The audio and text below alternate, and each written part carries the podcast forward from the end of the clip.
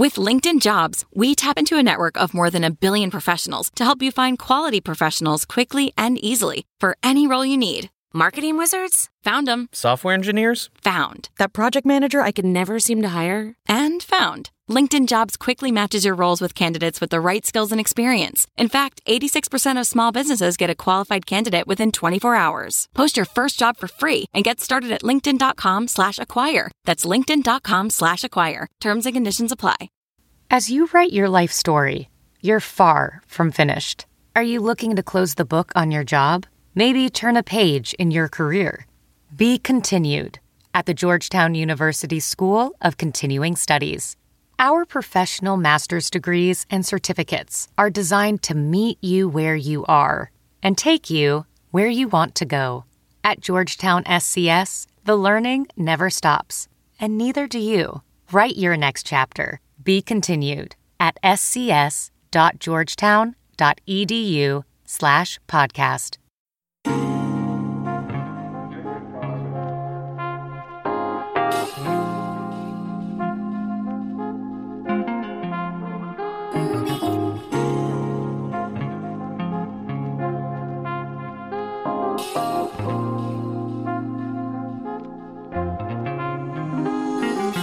Hi, everyone. Thanks so much for joining us today on China Corner Office, a podcast powered by SupChina, the New York based news and information platform that helps the West read China between the lines. I'm Chris Marquis, a professor at Cambridge University Judge Business School, and today's episode features a discussion with Juliana Iyengar, the Asia head of sustainability for French multinational Schneider Electric. Juliana is currently based in Hong Kong and has spent over 20 years living and working in mainland China. Juliana's work, which is focused on helping companies become more environmentally sustainable and decarbonize, is certainly a very important issue nowadays as countries around the world are increasingly addressing these issues and associated global warming. She discusses many different strategies and tactics that companies in particular can implement to overcome the challenges of decarbonization. In addition to using renewable energy and increasing efficiency, a significant piece of work is the fine grained data collection and analysis needed to help companies better understand their energy usage. This includes things like IoT tags to accurately measure which systems are more or less efficiently processing, and further the important human processes that are essential to creating greater energy efficiency. One area of discussion is China's carbon commitments and progress, given the country's pledge to reach peak carbon in 2030 and carbon neutrality by 2060. While the media frequently reports on data that conflicts with these objectives, such as continued prevalence of coal fired power plant construction, one of the things I really appreciated about Juliana's discussion is the detail she provides on many of the positive developments in this area, such as the clear focus of the government, China's carbon market, and also how it is using tendering processes such as for ports, special trade or e commerce zones, or even new cities to push its green agenda. But on the flip side, she also provides texture on the continuing challenges. One general theme of our discussion is how the data collection and analysis is important to reach sustainability goals. But recent Chinese data security laws raise questions on the extent to which China and Chinese companies will be able to take advantage of this global resource to learn and improve their sustainability performance. Also, drawing on her experience with the factory that her family has owned and operated for decades in southern China, she questions the focus of local Chinese governments on the issue, and the extent to which multinationals are truly pushing sustainability goals through their supply chains. Thanks so much for listening and enjoy the show. Juliana, welcome to China Corner Office. Thanks for having me, Chris. It's great to be with you today. Great. Well, I'm so interested um, to dive in and start talking about your work at Schneider. Uh, you know, a company that is focused on circularity, sustainability. You know, helping many companies achieve their environmental goals. You know, things that are so front and center uh, nowadays. I guess to just start us off, can you just describe a little bit about Schneider's business, particularly as it relates to sustainability? Absolutely. So, unfortunately, we are in a podcast setting because the best way to actually describe Schneider is by playing a YouTube video, um, our company YouTube video. It is phenomenal. When I was first sent that clip um, by the executive recruitment team, that blew me away. Um, the first thing it says is we're going to tell you what we don't do, and what we don't do is we don't make lifts or elevators, depending which part of the world that you come from. Um, so bearing in mind that I cannot play that video with the audience and share that with you today, I think what I would like to do is maybe just to describe our uh, business a little bit. So, we are in the energy management and automation business. So, the best way to describe it is that we drive digital transformation by integrating um, different things. We integrate processes, energy technologies, connected products, controls, software, and services in order to integrate how companies or organizations manage their homes, buildings, data centers, infrastructure, and industries, etc. How does Schneider think about sustainability? I think we're in the energy business, we're in the electricity business. So we do believe that energy and digital is a basic human right. And if you look at what our generation is facing today, we are facing a tectonic shift in the energy transition and an industrial revolution. So, really, electrification is the most effective way for us to decarbonize our planet and to achieve some of these climate positive goals that we set ourselves. So, at Schneider Electric, our mission is to be the digital partner for sustainability and efficiency. And our company's purpose is to empower all to make the most of our energy and resources, bridging progress and sustainability for all. So wow, that that is really a set of ambitious and very important set of work. You know, I'm not sure if this analogy fits, but I was thinking of like what when you were talking, you know, it's something like the Intel inside of sustainability or carbon neutrality. You know, yeah. you know, 20, 30 years ago, people didn't realize that actually, you know, computers had these things called chips and, you know, they could actually be branded as well. And so it seems that you are really just sort of standing behind many companies in their sustainability uh, efforts. You know, would love to hear a little bit more specifics on the projects you're working on that can illustrate those broader sets of goals and principles. Sure. At, so it, at Schneider, we call we don't call it Intel Inside, of course, but we call it Life is On. Right. So you know, one of the most basic idea, and when we say energy and access for all, is that you know there's a, millions of people in this world today that still don't have access to electricity, at least on a regular basis, if not at all. So you know, the first thing we of course do is to encourage the access to energy. Um, so we train up engineers in developing markets. Um, we, we provide a lot of investment into the building of um, energy and electricity infrastructure in markets that need it. Um, but also globally, even in more developed parts of the world and more developed parts of where we operate our business, um, we set ourselves very, very ambitious sustainability goals to make sure that we play the best part we can um, in, in this decarbonization journey and really embracing our mission and our purpose, right? Okay, so on uh, this, I guess, decarbonization, environmental sustainability side, you know, you work with companies, projects, buildings perhaps to achieve their greater environmental sustainability. Can you provide some examples uh, of those specific projects? Yeah, for sure. So I think there are two sides of the coin. I think first is what we are trying to do ourselves to make ourselves more sustainable as a business. Because you, we, if you don't start by yourself, you really cannot cannot help others, right? So, um, and then we also talk about okay, how do we, as as practitioners of sustainability, how do we then empower the ecosystem that we operate in to be more sustainable? So if we look at what we do ourselves first, at a very high level, um, we, we, we set our sustainability strategy every three years and report regularly, quarterly um, on our progress. Um, we have some very, very ambitious targets that we set up for ourselves, not just on decarbonization, but across all spectrums of sustainability, including diversity and inclusion, um, our impact to local communities, et cetera, et cetera. Uh, some of the goals I can share with you that we've set ourselves. Uh, for example, we said we will be um, net zero in our operations by 2030. Um, we will be carbon neutral in our value chain by 2040 and net zero in our end to end value chain by 2050. Um, that's very much in line with some of the science based targets that some of our other companies are setting as well. But what we notice as well by setting these long term targets, actually, they don't mean much. unless we can get there. So we have also set ourselves some very ambitious short-term targets. One example would be, you know, we we hope to reduce um, the carbon emission of the top thousand suppliers of Schneider Electric by 50% by 2025. So that's a very active, concrete project that we're working on globally ac- across our supply chain, um, trying to achieve that. So we do a lot of this work ourselves, of course, um, making sure we have net zero sites, etc. But at the same time, we've also set up a sustainability business, which is where my job comes into play within Schneider Electric. Our mission is to help our customers accelerate on their decarbonization journey.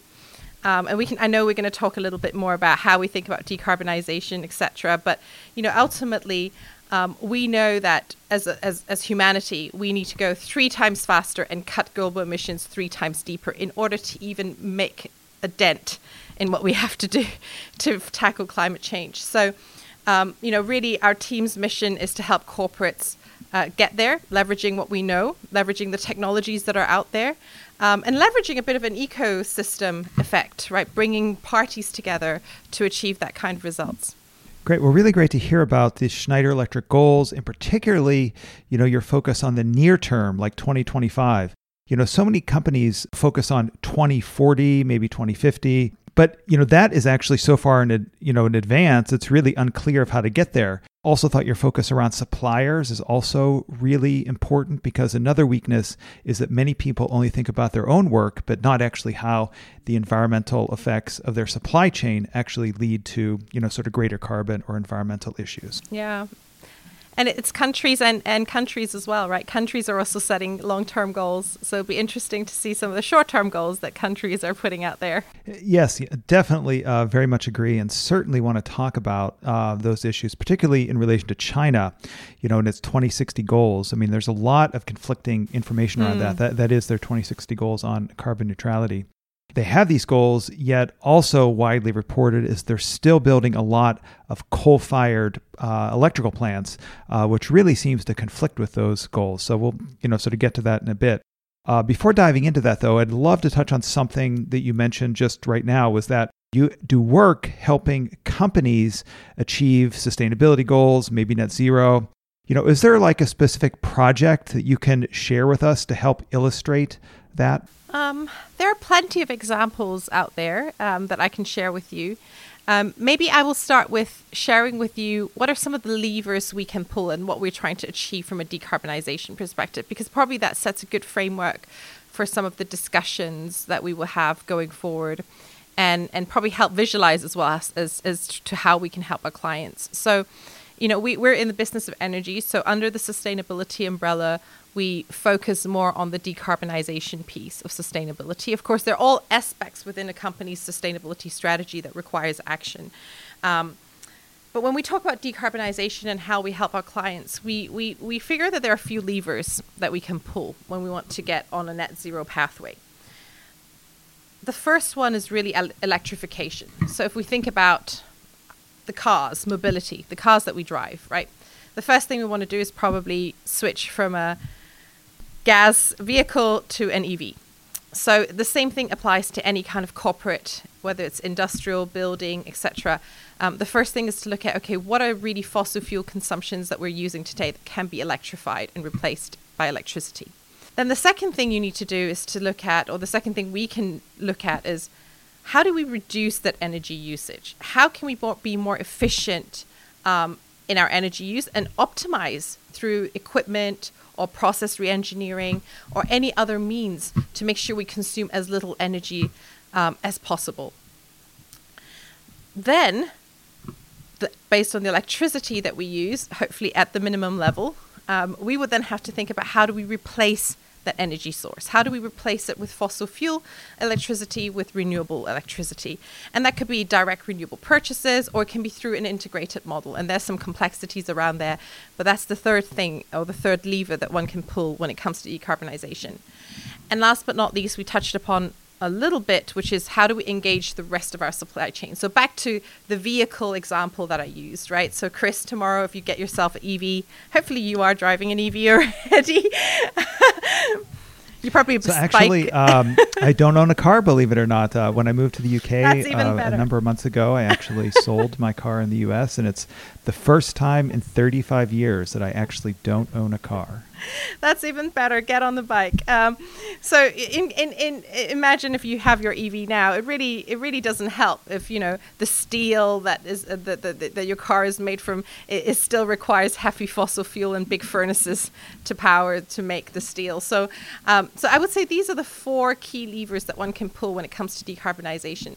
So concrete examples of how we help our customers from from a from a reduced energy use perspective, right? We can help them look at an enterprise holistically and say, okay, where are the areas? First of all, how mature are you in energy efficiency? Are there opportunities uh, for savings?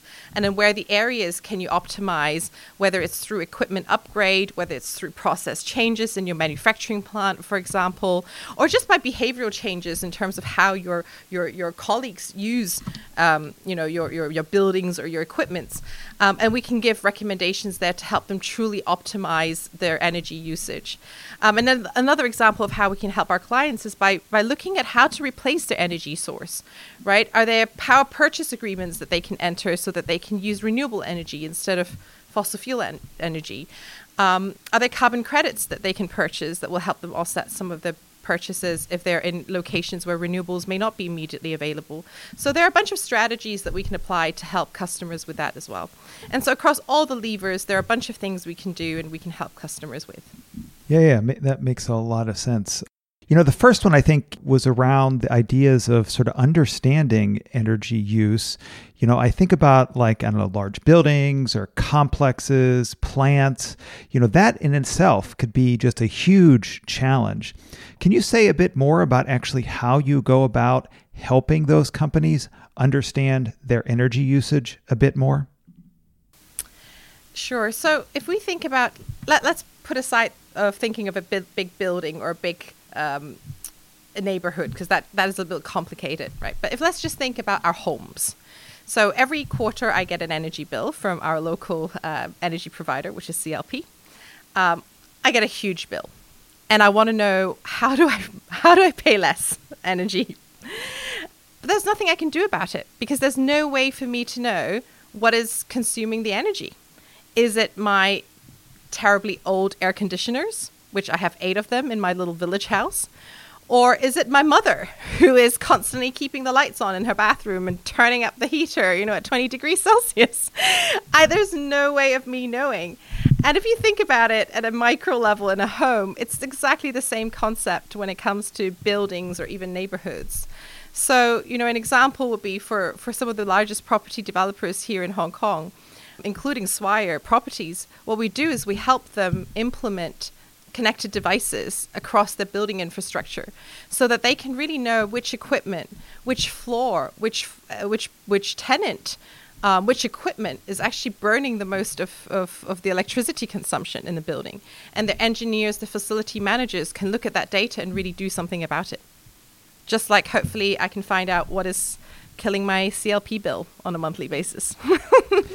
Yeah, no, yeah, very helpful examples. Both, I mean, we can all sort of relate to your personal example, but then also, you know, sort of thinking about how it might apply to something like a shopping mall uh, or a building. You know, I mean, I think about my own sort of living arrangement. I mean, is my high bill a result of, you know, insulation issues? The windows are bad, AC units, like you mentioned. Um, you know, for your clients, I'm curious, you know, what do you do with all this data? I mean, it seems like, you know, just even on the home example, there's sort of scores of different data points to potentially collect, you know, and that could probably number in the hundreds or thousands for some larger entity. So do you help them organize, analyze, benchmark area, areas of improvement? You know, how do you actually, you know, help the companies get, get a handle around this very diverse and hard to understand data? Yes, absolutely. We, we can do that. Um, uh, not not an issue at all. And in, in fact, what we find is um, the big the biggest challenge is actually not in the benchmarking or finding energy saving opportunities. Um, the the biggest challenge is actually how do you get the data in the first place. And and you know when i previously shared you know we can we can put in these these devices to help you monitor your energy consumption at a very minute level right? So imagine a small tag or a small hook that you can place in your kettle in your toaster in your air conditioning unit without any kind of big infrastructural changes right? You don't have to triple glaze your window. And you know exactly who's consuming or what equipment is consuming the most energy or wh- what time of the day or you know, what is the outside temperature when that thing is being turned on. That's very powerful information. But the issue is how do you get that data? Right, I, I for sure don't have those tags in my home, and which is why I'm running blind when I get my CLP bill. So I think a lot of the time organizations struggle with um, is, is is is understanding. Okay, where does this data sit, and how do we collect it? And this is one about technology, and I, I can guarantee you that the technology exists. It's out there and they're actually dirt cheap these days compared to all the other kinds of digital transformations that a corporate would go through, like an ERP uh, replacement, for example. So there exist, and but the second thing is also people and processes, right? You know, are are there strong enough commitments from a group level to get the people to think about these opportunities? How can we think about our data differently? How can we operate differently so we can get the right data in um, and know what, what's going on in our organization? I think that's really the hardest part and the tricky part of the equation where um, you know often clients tell us is the biggest pain point collecting invoices right? Just getting those clp invoices. Believe it or not it's the hardest thing. If you're a global company with hundreds and thousands of sites or buildings or floor areas that's the hardest part yeah, so I can see. Um, yeah, so the example of your mother keeps you know coming back into my head. Uh, you know, I mean, uh, when you think about some of these larger, you know, infrastructure or building management companies, you know, they have scores of tenants. I mean, it's sort of almost like, you know, thinking about managing a supply chain. You know, how do you encourage your tenants or their suppliers that it's actually in their interest to care about the environment both you know for their bottom line probably but also you know, for all of us, you know, sort of our, our you know, sort of common, you know, human, humanity and, uh, you know, safety of the planet. Uh, so, could you say a little bit more about how these large, maybe building managers, are working with tenants on these issues to help encourage them to be more sustainable? Yeah, maybe I can use, for sure. I think maybe I can use our own. Um, you know, the zero carbon project that I mentioned in the very beginning as an example, right, where we're working with our top thousands, uh, highest emitter top thousand highest emitter suppliers um, to reduce their carbon emission by 50%. So, you know, we started off, of course, um, imagine the whole program that we have to go through. The first step is to get commitment and buy-in from our suppliers first, right? So talking to a thousand of them and say, okay, this is why we want to do this. This is how we think we can achieve this together. Um, this is what this program entails. Um, that's a huge effort on its own. Just the communication and getting the buy-in. Uh, fortunately, you know, I, we're very proud to say almost every one of our suppliers have bought into the zero carbon project and, and made a pledge. The second part of the challenge is then actually helping them even understand what is their baseline GHG emissions. And that's back to my point around data capture. But actually, before that is the whole education piece.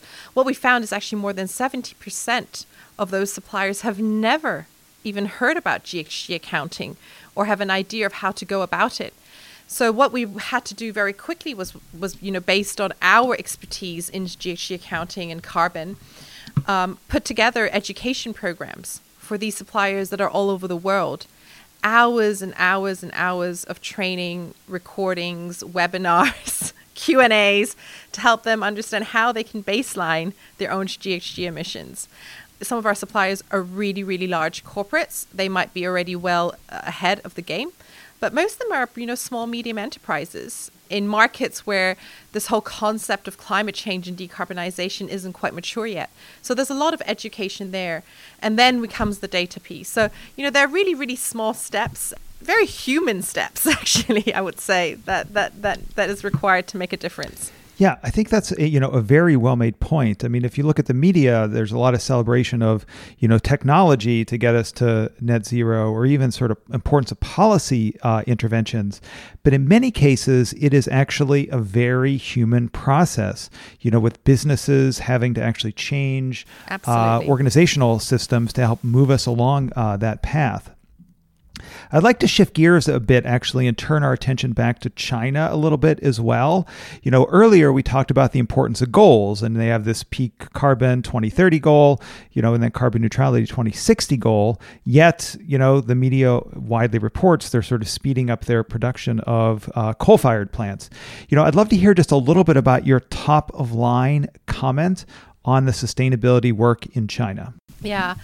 So this is a really tricky one, Chris. So I think before I go into answering the question, I probably should let the audience know a little bit why why I even am in a position to answer anything about China. um, probably to set the stage. So, you know, I, am personally I'm 50% Chinese by blood. Um, I'm 100% Chinese in upbringing and culture. I was born in Hong Kong. Um, my family is in the manufacturing business in China since the 70s. Uh, we've spent over 20 years as a family living in mainland China, and I personally have worked um, across mainland China for the last seven years professionally as well. So, you know, I've seen China in, in my little universe, um, and that's how I can share some of the experience. And as well as, you know, in, in, in the context of sustainability today, of course, you know, a lot is happening in China, and I think it's worth sharing with the audience as well. So back to your point around you know China's environmental goals for 2030, so 2060, um, and and 2030, and what's happening today. I think let's put things in a bit of a, a market perspective first, right? Uh, China is the biggest emitter by far in the world, and if we want to have a chance, a fighting chance of solving climate change, um, we need China on board. That's the simple uh, story. However, China still heavily relies um, on coal, and it has an energy market that is fully uh, controlled by by the government. And what we have seen in the last few months, actually, some of you may have heard about the, the China energy crisis. So, so what has happened there is, you know, there's a constantly increasing demand for um, energy needs in China, especially during the winter months. Um, we are seeing a shortage of coal in China, for two reasons. One is, you know, the government limiting domestic coal production because they want to achieve the peak of 2030. Um, but they're also trying to boost um, coal imports at the same time. So, first question net net, where are we with the coal consumption in China?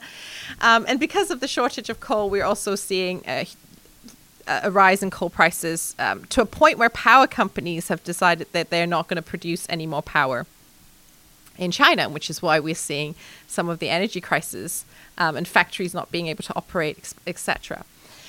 So there are things there that you can see really not conducive to China meeting its 2060 or 2030 goal targets, right?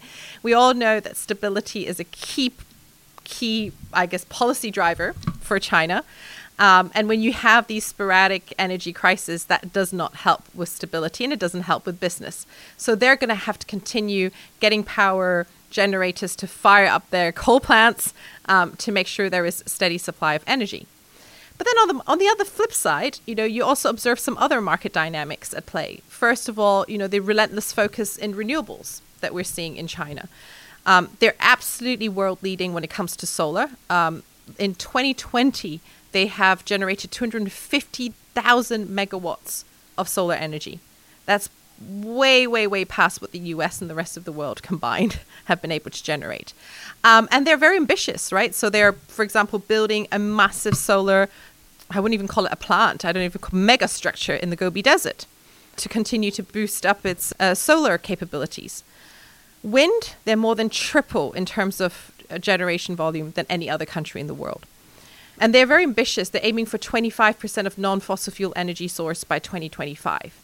So if you look at, you know, and, and, and the amount of times that Xi himself have come out talking about the importance of fighting climate change and, and transition to renewables, that says a lot as well. So, you know, I think there are two sides of the coin. Um, I wish I had the crystal ball to know what the future holds. Um, but what I can do is just share some of these market dynamics that are at play that we observe today.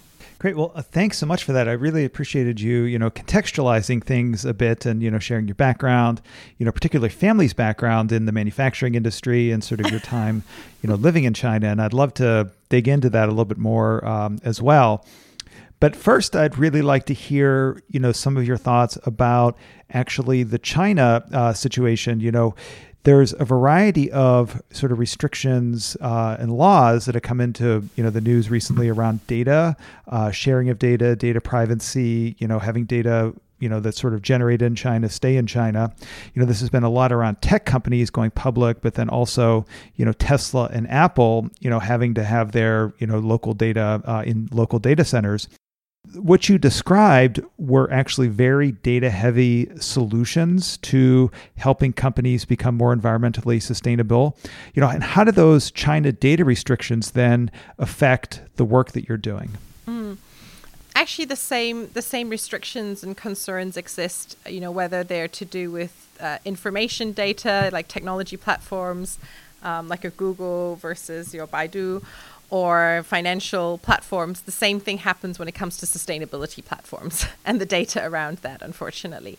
So, we talked about the importance of data in decarbonization, right? And the idea is that if you are a large uh, multinational uh, with footprint all over the world, what you ideally want to do is to want to be able to use technologies or platforms to create a single source of truth of your emissions or even your ESG data going beyond carbon emissions, right? And that means you need to integrate data from your different sites, your different facilities, up into the country level, up into the global level. That's the only way you know that you can accurately report out on your ESG uh, KPIs or your ESG commitments. However, given the um, given the, the, the, the, the data privacy or the data legislations that you mentioned that are happening in China, um, one of the issues is it's quite ambiguous, right? What is classified um, as restricted data is really hard for, for any one corporate to be able to answer for themselves. So, you know, is is your energy data restricted? That's a question depending on the state, depending on the business that you're in.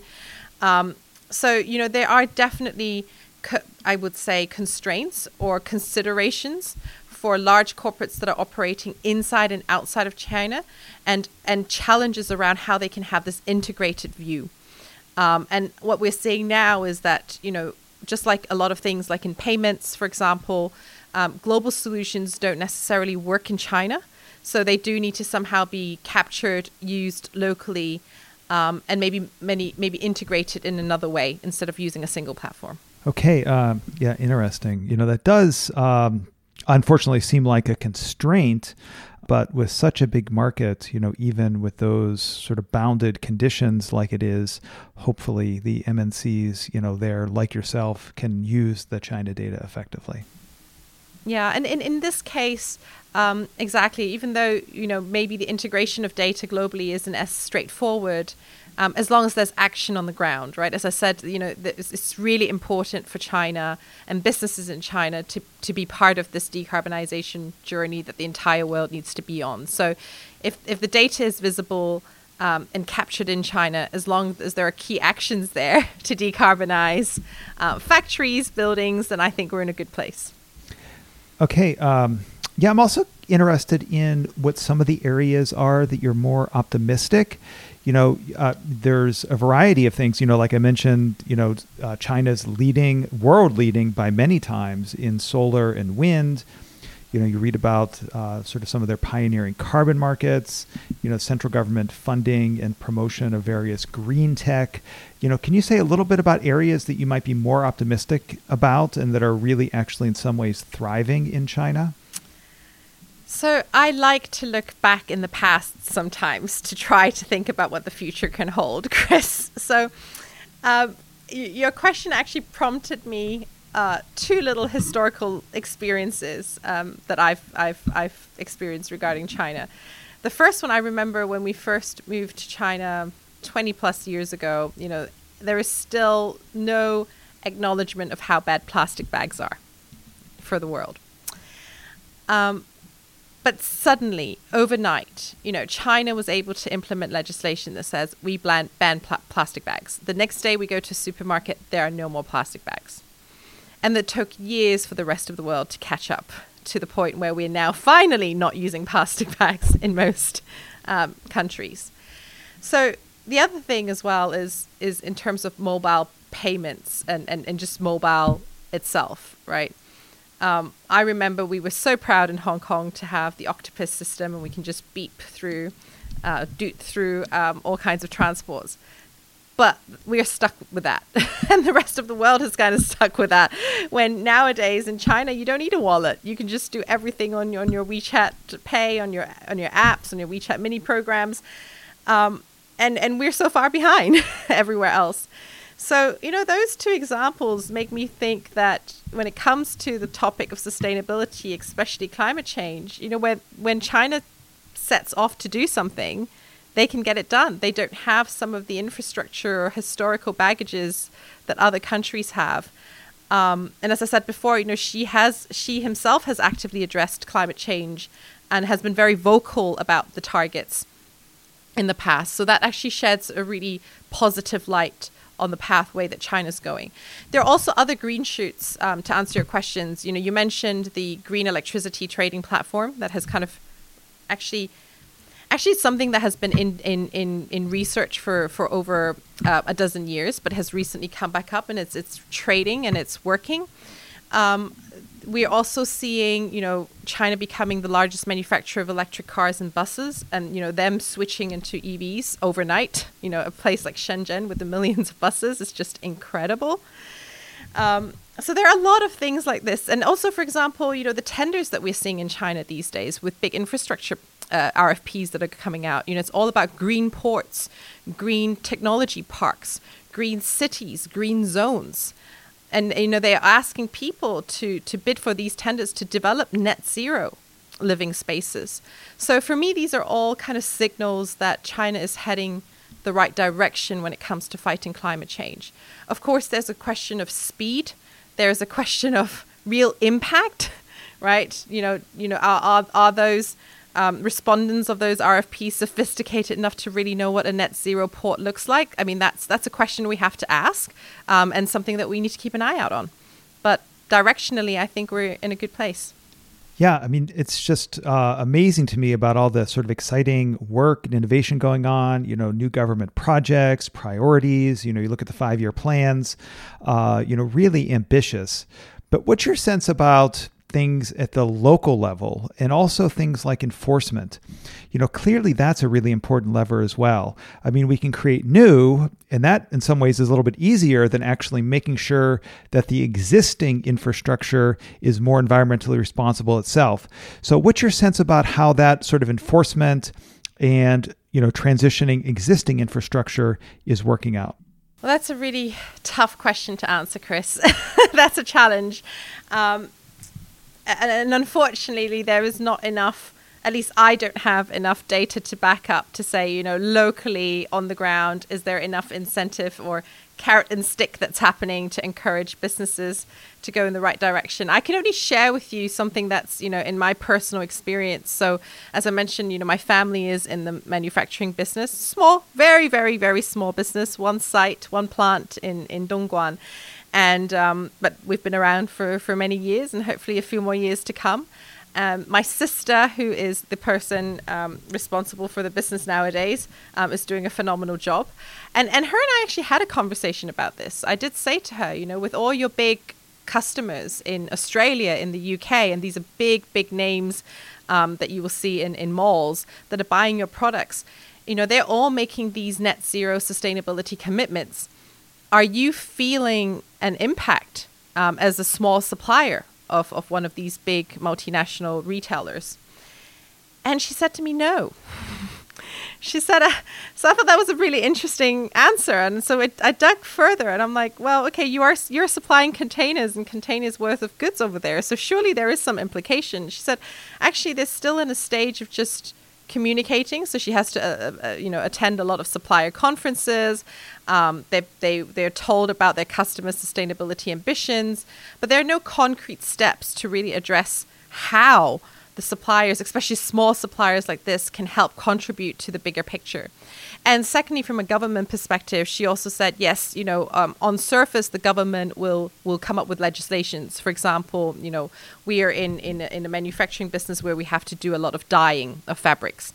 So the government would say, hey, you know, we're going to restrict the number, the, the, the water um, that, that pollutes our rivers. And so you need to clean all the water that comes out of your factory.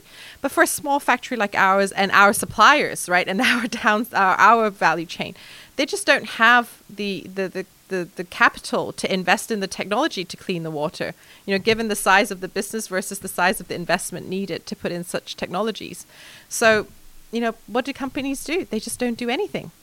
And the government doesn't do much about it. They might come around, do some checks, shut you down, but another factory pops up somewhere else. Unfortunately, that's reality. Wow. Uh, okay. Uh, that's that's uh, a little disappointing to hear. Uh, and unfortunately, we're coming close to the end. I hate to close our discussion on on, on such a point, but I, I do think it actually brings us back to what we were talking about at the beginning of our discussion. You know that this is really about an ecosystem. You know, you talked about the work you're doing at Schneider with your supply chain and goals you know, we as consumers too are an important element in this, and we have to, you know, hold companies to account and and you know push them to be more sustainable. Governments are an important element of this, as we've discussed.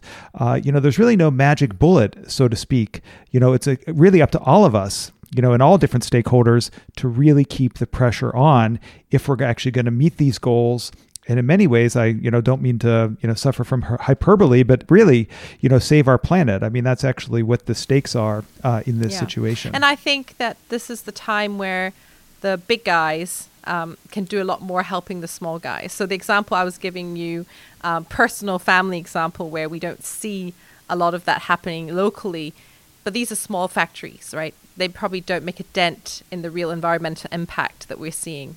So, you know, as long as the big sites, the big manufacturers, the big companies are committed, those that have the capital to invest in the technologies do so, then I think, you know, there is a huge fighting chance for us to get there, even for the small guys. Okay, thanks. Well, that gives me a little bit uh, more hope.